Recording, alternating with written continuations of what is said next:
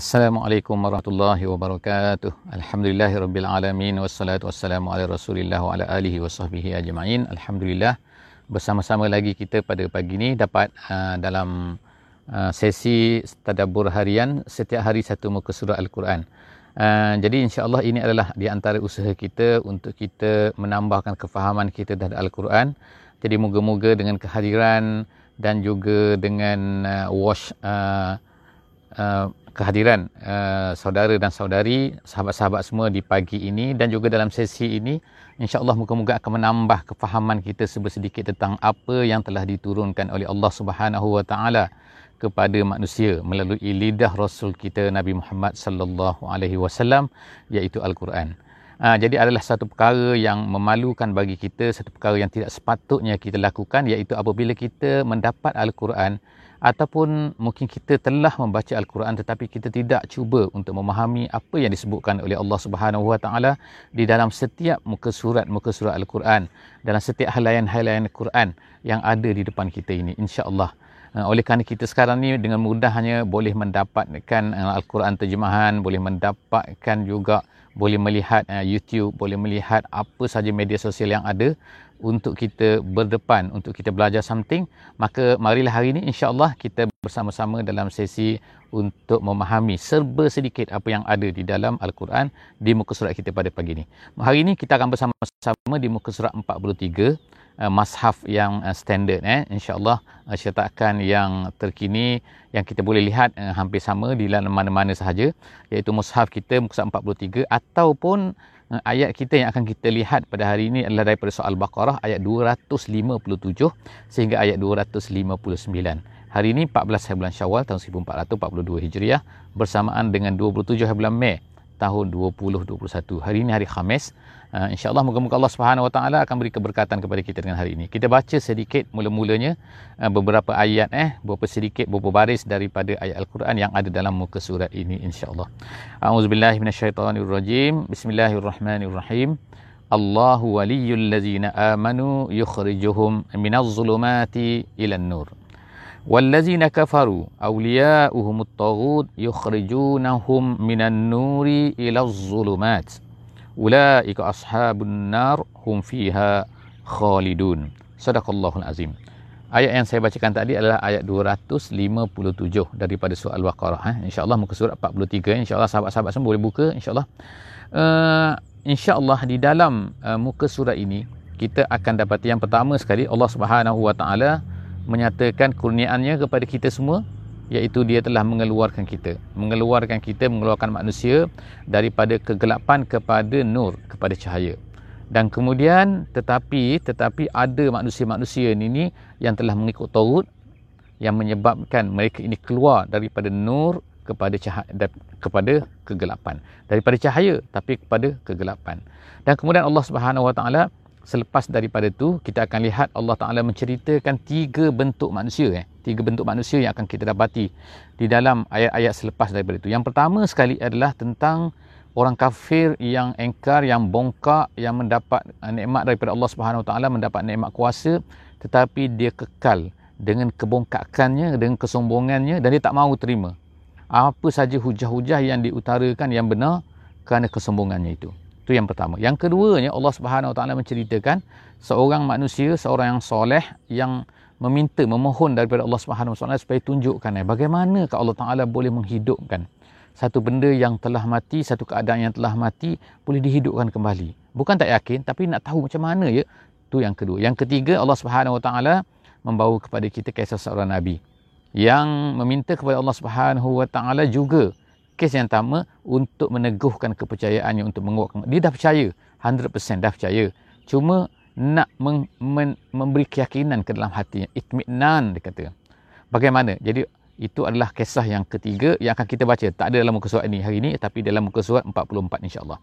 Pada hari ini kita akan lihat uh, dua kisah saja yang disebutkan oleh Allah Subhanahu wa taala insyaallah.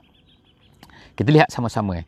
dari permulaan ayat insyaallah ayat 257 Allah Subhanahu Wa Taala berfirman Allahu waliyul ladzina amanu Allah lah merupakan wali apa erti Allah Taala ni wali Allah erti wali adalah nasir nasir artinya ialah penolong Artinya Allah adalah mu'in, pembantu, menjadi wali daripada al-wilayah. Eh? Perkataan wilayah, lahirlah perkataan wali. Iaitu penolong, pembantu, uh, semua sekali. Jadi Allah Subhanahu Wa Taala ni adalah pembantu uh, wali kepada orang-orang yang beriman.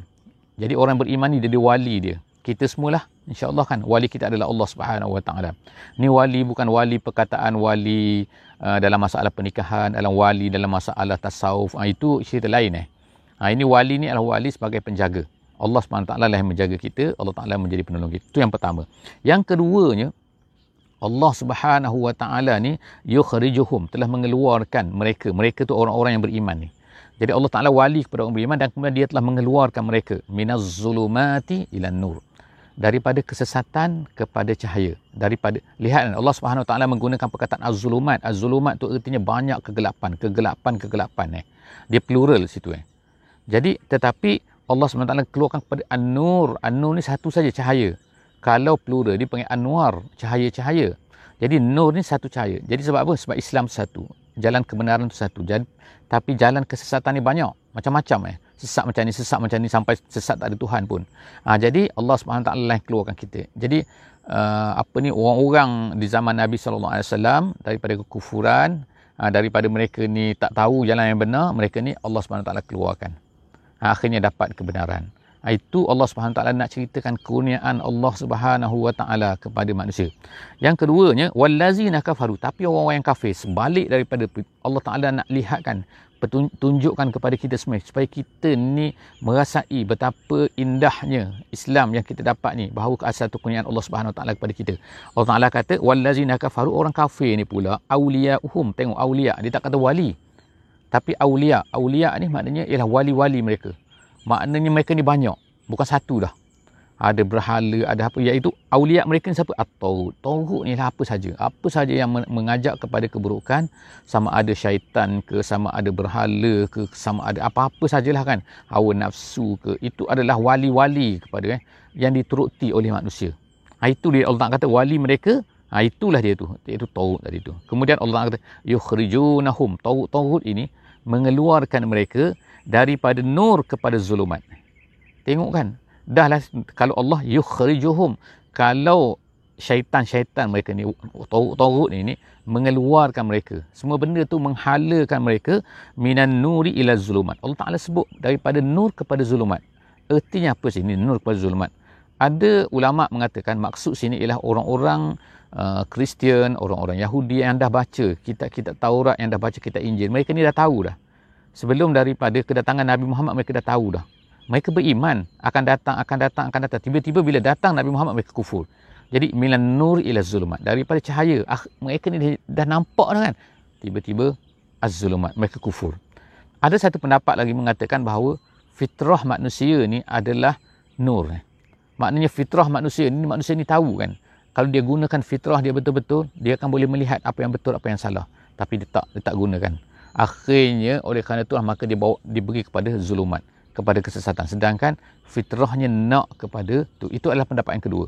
Tapi apa pun pendapat-pendapat ini, jadi apa yang kita boleh faham dari manusia yang sesat ni adalah mereka kerana mereka mempertuhankan, mereka percaya, mereka mengambil tauhid ni sebagai uh, awliya mereka. Seterusnya Allah Ta'ala kata ulaika ashabun nar. Mereka ini adalah ashab, ashab. Ashab ni maknanya kawan. Kalau ikut asalnya, kawan kan apa? Kena bersama. Jadi Allah Ta'ala gunakan perkataan ashabun nar. Mereka ni adalah penghuni neraka. Kita kata penghuni. Tapi ashab ni maksudnya dia tu bersama dalam neraka. Maka tetap dalam neraka tak keluar-keluar daripada neraka. Fi, hum fiha khalidun. Dan mereka tu kekal di dalam neraka itu.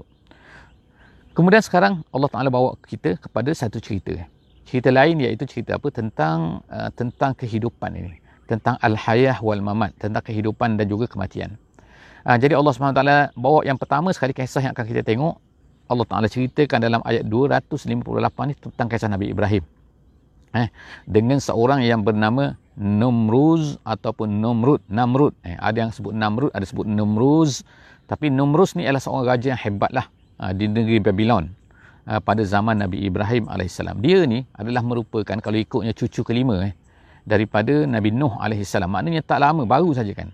Iaitu nama dia, kalau ikut nama penuh dia lah kan. Ini diceritakan oleh setengah-setengah ulama lah. Dia kata nama dia ialah Namrus bin Kanaan bin Kus bin Sam. Sam ni ialah anak kepada Nabi Nuh alaihi salam yang tiga orang yang selamat tu. Ha, jadi maknanya ada Namrus ni bin Kanaan, ayah dia Kanaan kemudian Kus. Jadi maknanya baru saja kan dia. Tapi dia ni Allah Subhanahu Wa Taala telah berikan kekuasaan pada dia. Allah Taala uji dia dengan kuasa. Bila dapat kuasa dia telah menjadi sombong. Dia bator dikatakan. Bator maknanya sombong diri, bongkak, tak mau terima dan mengaku dia ni Tuhan. Jadi sebab itulah dia pun apabila Nabi Ibrahim ni berdebat dengan alam tara, Allah Taala tanya kan, alam tara, kamu kamu tak tengok ke? Artinya kamu tak tahu ke? Kamu dengar, tak dengar cerita ke? Iaitu apa? Allazi ilal lazina hajja Ibrahim. Seorang yang berhajja dengan Ibrahim.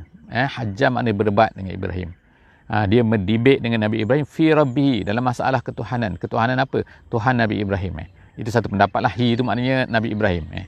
Jadi dia berdebat dengan Nabi Ibrahim. Jadi an an atahullahu al-mulka. Ha, an atahullah al-mulka. Jadi Allah Taala sebut sini an an tu maknanya li an eh. Ha, ada lam situ kalau ikut dari segi bahasa Arabnya ialah apa kan tapi lam tu telah mahzuf.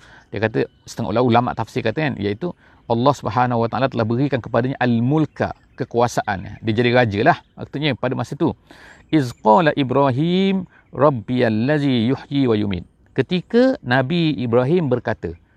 Ha, jadi uh, disebutkan oleh ulama tafsir ini bahawa sebelum daripada izqala izqala Ibrahim tu iaitu ada lagi kata-kata Namrus ni. Apa kata Namrus? Namrus ni berkata, dia kata Eh Ibrahim, Tuhan kamu ni siapa? Ha, dia tanya macam tu kan. Dia tanya, Tuhan kamu ni siapa? Cuba cerita kat aku sikit. Tuhan kamu, kamu ni sembah-sembah sama siapa?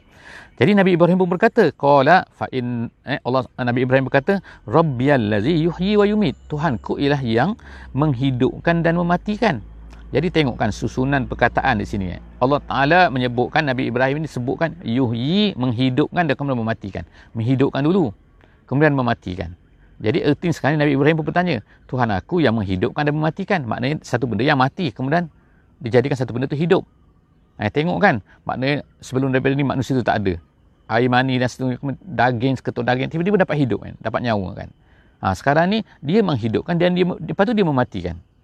Kata ni, kata Namrus ni kata, ah dia kata, Qala anak uhyi wa umid. Dia kata, aku pun boleh menghidupkan dan mematikan.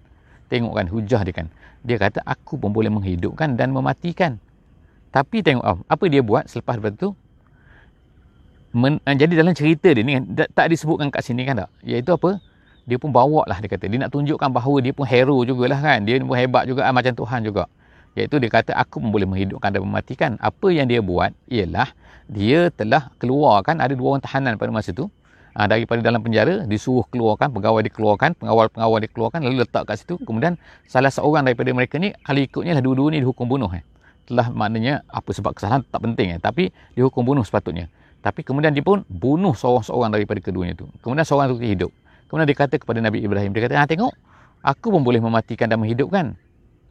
Jadi kalau ikutnya lah satu benda yang hujah yang memang tak masuk akal kan? Hujah yang tak logik langsung kan? Itu bukan menghidupkan dan mematikan. Itu hanya membiarkan seseorang itu hidup. Itu membiarkan seseorang itu membunuh seseorang. Bukan menghidupkan dan mematikan. Nabi Ibrahim kata menghidupkan. Iaitu menjadikan kehidupan menjadikan kematian. Boleh ke? Cuba hidupkan yang mati itu boleh. Ha, jadi tapi oleh kerana itu Nabi Nabi Ibrahim tak berhujah lah disebutkan bahawa Nabi Ibrahim terus pergi kepada the next thing Okeylah, kamu kata kamu boleh menghidupkan mati juga sama macam Tuhan. Okey. Okey.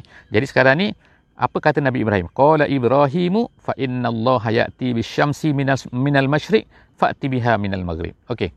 Allah Taala menaikkan matahari eh, daripada masyriq. Masyriq maknanya matahari tempat matahari naik. Masyriq lah sekarang ni kan matahari naik nah, sana kan. Ha. Sana matahari naik. Kemudian dia kata Allah Taala kemudian tu Allah Ta'ala kata bisyamsi minal masyriq fa'ti biha minal maghrib. Sekarang ni awak wahai Numrus, awak bawa sekarang ni matahari naikkan daripada sebelah maghrib sana. Ha, ni sekarang ni kalau sebelah maghrib sebelah sana. Ha, jadi maknanya kan, ha, naik kan, bawa naik daripada sana. Tuhan aku bawa naik daripada sana, sekarang kamu bawa naik sana. Jadi ketika itulah Allah Subhanahu Wa Ta'ala kata, fabuhital ladzi kafar. Fabuhita ni maknanya terkedu maknanya kan. Ah, ha, ha, tenganga maknanya kan, tak boleh nak jawab lah. Ha, bila kata macam tu, dicabar macam tu. Ha, tadi action sangat kan. Tadi sedap sangat bercakap kan. Sedap sangat kata boleh matikan, boleh hidup kan. Ha, sekarang ni, fabuh hital lazim. Bila Nabi Ibrahim berhujah macam tu, mereka pun, dia pun, Namrus pun, ha, boleh ke? Mana boleh? Tak pernah kan. Ha, kalau power sangat kau, boleh. Buat kan. Kalau kau kata, aku pun ada kuasa juga ha macam Tuhan ha buat buat ha jadi fabu hital lazi kafar maknanya mati akal lah kat situ terkedulah situ tak boleh menjawab situ tak terkatalah dia maka Allah Subhanahu Wa Taala pun kata in wallahu la yahdil qaumaz zalimin Allah Taala tak memberi hidayah kepada orang-orang yang zalim jadi erti sini apa iaitu Allah Subhanahu Wa Taala nak memberitahu kepada kita kan janganlah jadi kita zalim. Janganlah jadi zalim eh. Kenapa? Menjadi zalim ni akan menyebabkan hidayah tak akan diberikan oleh Allah Subhanahu Wa Taala. Zalim ni apa? Zalim terhadap diri sendiri, zalim terhadap kan. Tengok kan, benda tu pun tak nak fikir kan. Tapi sebab apa? Sebab Namrud ni sombong eh. Dah dapat kuasa, dah dapat sedikit eh, power diberikan oleh Allah Subhanahu Wa Taala, dia pun sombong. Dia pun tak nak terima eh, apa kata-kata orang nak, nak berhujah kan semua orang lain salah so, dia seorang saja yang betul kan walaupun benda tu ada logik-logik dah nampak sangat dah itu salah kan ha, jadi tu cerita dia sampai kat situ Allah Subhanahu taala. Dan kalau kita nak lihat dengan lebih detail lagi kisah Nabi Ibrahim ini ha, boleh tengoklah insya-Allah kan banyak lagi di tempat-tempat yang lain. Allah Subhanahu taala ceritakan kisah Nabi Ibrahim ini banyak tempat insya-Allah kan. Ha, dan uh, kalau kalau apa ni tidak uh, tak sempat insyaallah uh, kita ada sesi kan. Sesi iaitu kisah nabi-nabi daripada al-Quran yang kita buat eh, pada setiap hari Sabtu insyaallah kan. Pada setiap hari Sabtu uh, pukul 7 malam eh, pukul 7 malam di Facebook ni juga kan. Ataupun boleh tengok insyaallah kan. Uh, rakaman-rakaman yang lalu insyaallah ada uh, di dalam uh, Facebook kita insyaallah seterusnya Allah Subhanahu taala bawa cerita yang kedua au kallazi au kallazi marra ala qaryatin Ha, sekarang ni Allah Ta'ala bawa pula satu cerita lain. Ha, cerita yang kedua. Yang tadi cerita Nabi Ibrahim. Orang berdebat dengan Nabi Ibrahim iaitu Namruz. Sekarang ni kita pergi pula kepada satu orang yang Allah Ta'ala tak sebut nama dia di sini. Jadi sebab itulah ulama-ulama sebut ni banyaklah kan uh, penafsiran-penafsiran yang kata siapakah yang kallazi marra ala qaryatin seorang yang berjalan melalui satu qaryah. Satu qaryah ni mungkin satu bandar, mungkin satu kampung kan boleh jadi eh. Uh, makna tu kan. Bandar besar ke pekan ke dan sebagainya kan. Tapi nak ceritanya pekan ni pekan apa? Nama dia ni siapa? Siapa orang dia ni? Ha, kata ulama tafsir ha, yang masyhurnya ialah bahawa orang ini adalah Uzair. Uzair eh, Uzair yang masyhur lah kan? Yang dikatakan oleh Yahudi dia ni adalah anak Tuhan tu. Uzairun, eh, Uzairun eh. Ha, tapi ada pendapat lain. Kata dia ni bukan Uzair tapi dia adalah Hezkiel. Ha, apa pun nama Allah Taala tak sebut tetapi Allah Taala sebut dia seorang je. Seorang yang maknanya ada yang kata dia ni seorang nabi ada yang kata bukan nabi orang soleh dan sebagainya. Tapi artinya ialah dia ni adalah seorang yang hebatlah yang baik. Kan? Tapi dia pun melalui satu kampung. Kampung ni kampung apa? Ha, ada yang kata kampung ni adalah Baitul Maqdis ha, dulu eh ni dulu cerita ni eh ha, iaitu kisah Bani Israel ni kan ha, di zaman Bani Israel ada yang kata bahawa uh, bukan kampung uh, Baitul Maqdis ni tetapi salah satu daripada kampung di hampir di Palestin jadi Allah Subhanahu Wa Taala sebut sini dia ni melalui sekampung tu, dia lalu kampung tu wahya khawiyatun ala urushiha. Kampung tu tu kosong. Ala urushiha ada yang kata maksudnya ialah kampung tu dah runtuh semua kosong ataupun kampung tu ada tapi orang dah tak ada semua. Hilang, mati ke bagaimana tak tahu kan. Tapi ada yang kata bahawa yang masyhurnya ialah kampung tu ialah runtuh semua dah orang tak ada dah. Orang tak ada kampung tu dah runtuh. Dinding dia pun jatuh. Ala urusyiha urus di atapnya. Maknanya ialah dinding dia jatuh pada atapnya. Mana nak gambarkan bahawa uh, bandar tu dah punah lah. Dah rosak lah semua kan. Jadi lelaki ni dia lalu. Uh, dia katakan Uzai lah kita katakan. Uzai ni lalu tengok kampung ni. Oh dia kata kampung ni dah tak ada lah. Ada yang kata Baitul, ni adalah Baitul Maqdis selepas daripada uh, dihancurkan oleh seorang raja daripada Babylon. Ah, yang bernama Bukhtanassar. Eh. Bukhtanassar. Bukhtanassar ni ialah uh, seorang raja yang masyhurlah dalam sejarah dalam sejarah uh, sejarah-sejarah yang menyebutkan tentang kisah Nabi-Nabi ni. Uh, dia ni adalah berasal daripada Babylon. Dia ni adalah raja hebatlah. Uh, dan dia ni, ni menjadi pemerintah tapi sekali tu dia pergi serang Baitul Maqdis. Uh, dan kemudian dia menghancurkan Baitul Maqdis dan kemudian dia buat lari setengah-setengah daripada Ibn Israel ini ke Babylon, ke Iraq. Eh. Babylon ni Iraq eh di Babil eh di Babil dekat dengan Baghdad eh. Ha, jadi Bukh Tanassar ni ataupun dalam bahasa Inggeris ni ha, dia sebutkan ha, Nechbut ha, Nebuchadnezzar Nebuchadnezzar. Ha, itu Nebuchadnezzar yang kedua. Dia ada Nebuchadnezzar yang pertama, ada Nebuchadnezzar yang kedua. Ha, jadi orang ni ha, ini yang dikatakan yang telah menghancurkan bandar ni. Jadi selepas daripada itu datanglah uh, apa ni Uzai ni melihat bandar ni yang dah hancur ni jadi dia pun terfikirlah. Dia kata apa? Qala anna yuhyi hazihillahu ba'da mautiha. Kemudian dia macam bertanya dia kata qala dia kata anna anna sini ialah bagaimana? Katanya kaifa maknanya. Bagaimanakah? Jadi persoalan di sini ialah soalan yang timbul dalam benak Uzai ni. Bila dia tengok bandar ni ialah apa? Bukan dia dia tak percaya kepada Allah Subhanahu taala tu boleh mengembalikan bandar ini semula mengubah bandar ni semula menjadi ada orang, menjadi ada penghuni, ada bangunan semua yang cantik semua kan. Bukan dia persoalkan kekuasaan Allah. Tapi dia persoalkan dia dia terfikir iaitu bagaimana ya bagaimana agaknya. Ha, itu jadi Allah Subhanahu Wa Taala ceritakan kat sini ialah masalah bagaimana eh. Bukan masalah tak yakin. Kalau tak yakin tu dah dah ini bahaya kepada akidah kan. Tapi ini masalah bagaimana. Jadi anna yuhyi hazihillahu ba'da mautiha fa amatahu Allah. Lalu Allah Taala pun mematikan dia mematikan dia mi'ata amin 100 tahun eh bukan sikit-sikit eh 100 tahun kemudian summa ba'asah kemudian dia dibangkitkan kembali jadi Allah Ta'ala gunakan ke sini ba'athah bukannya ahya. Eh. Kerana kalau ahya ni maknanya orang tu mati kemudian dihidupkan balik. Jadi kemungkinan dia akan jadi uh, dia akan berubah kan. Tapi ba'athah ni Allah Ta'ala menggunakan perkataan ba'athah ni untuk menggambarkan bahawa dia bangun semula dalam keadaan seperti seolah macam dia tidur saja. Tapi Allah Ta'ala matikan dia. Tapi seolah macam dibangun tu semua okey kan. Fikiran okey ni okey tak ada masalah kan. Makna badan dia pun okey kan. Sebab itulah dia kata kan ialah bila ditanya ni kan qala kam labista ha, bila ditanya uh, wahai uzair berapa lama kam labista berapa lama kamu tidur ni jadi soalan ni adalah soalan daripada Allah Subhanahu Wa Taala ada dikatakan adalah melalui malaikat ada yang kata ialah melalui datang dalam pemikiran dia kan. Berapa lama kamu tidur tidak terfikir?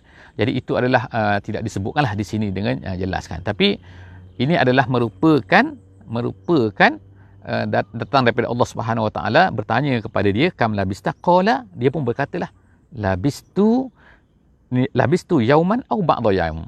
Aku tidur ni dia kata ya dia kata aku tidur sekejap bagus dia kata kan. Sama ada satu hari ataupun separuh hari saja kan? Ha, ba'dha yaum maknanya sebahagian daripada hari.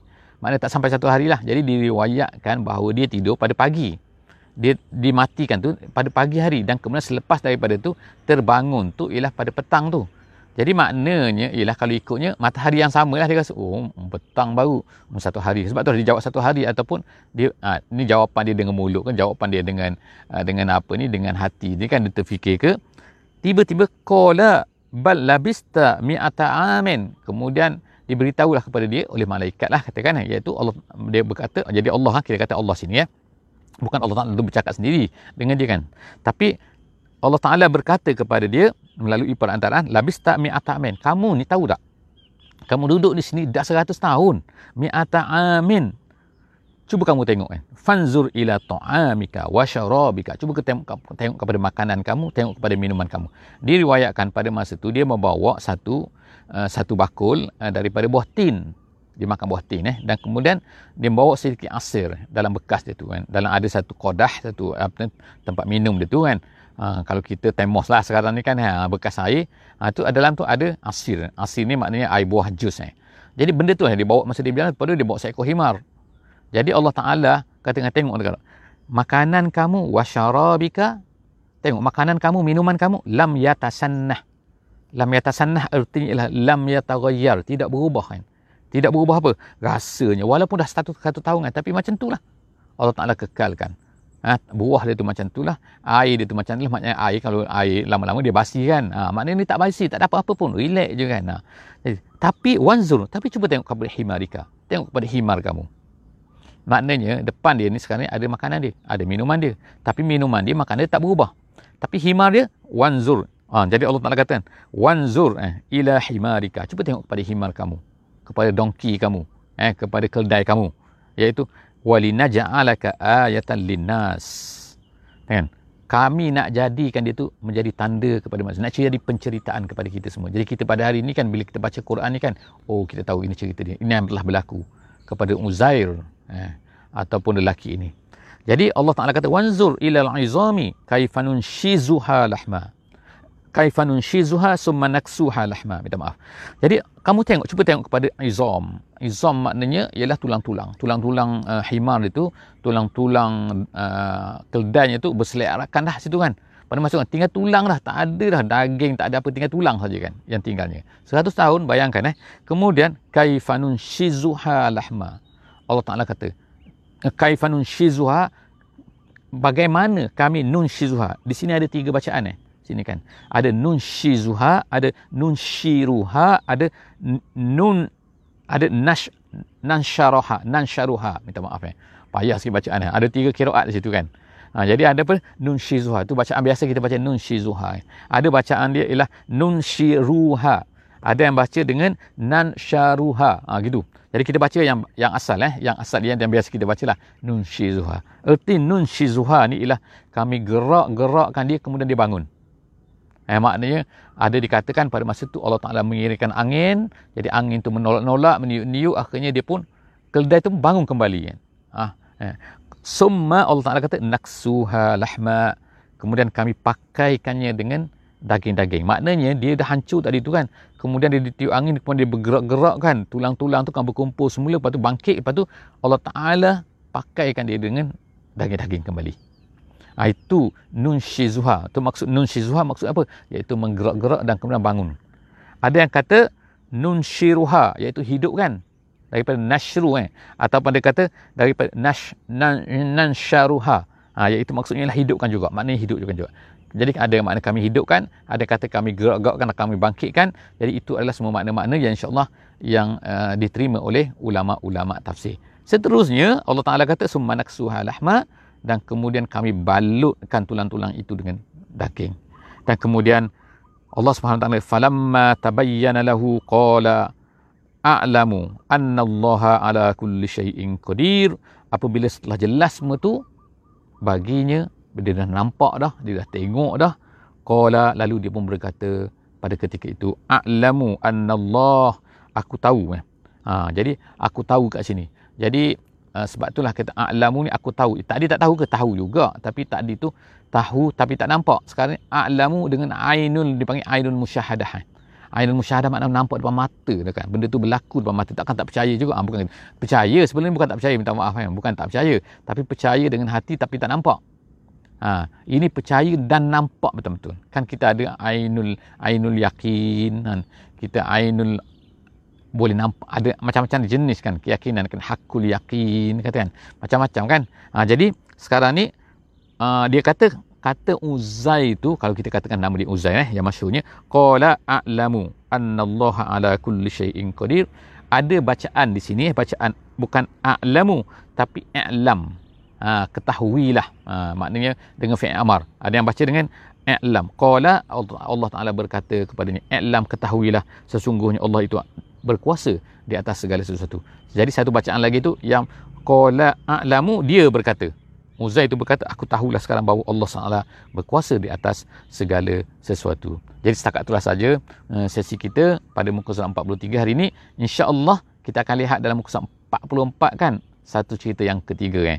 Ya Allah SWT nak ceritakan tentang al al al al hayah wal maut uh, yang akan kita tengokkan. Apakah cerita tu kan? InsyaAllah aku qauli hadza wa astaghfirullahalazim li wa lakum wa billahi taufiq wal hidayah. Jangan lupa insya-Allah untuk share, untuk like kan, untuk sebarkan kepada semua kawan-kawan kita uh, link ni insya-Allah jumpa lagi dalam sesi yang akan datang insya-Allah iaitu muka surat 44 insya-Allah. Wallahu alam bisawab. Aku qauli hadza wa astaghfirullahalazim li wa lakum. Wassalamualaikum warahmatullahi wabarakatuh.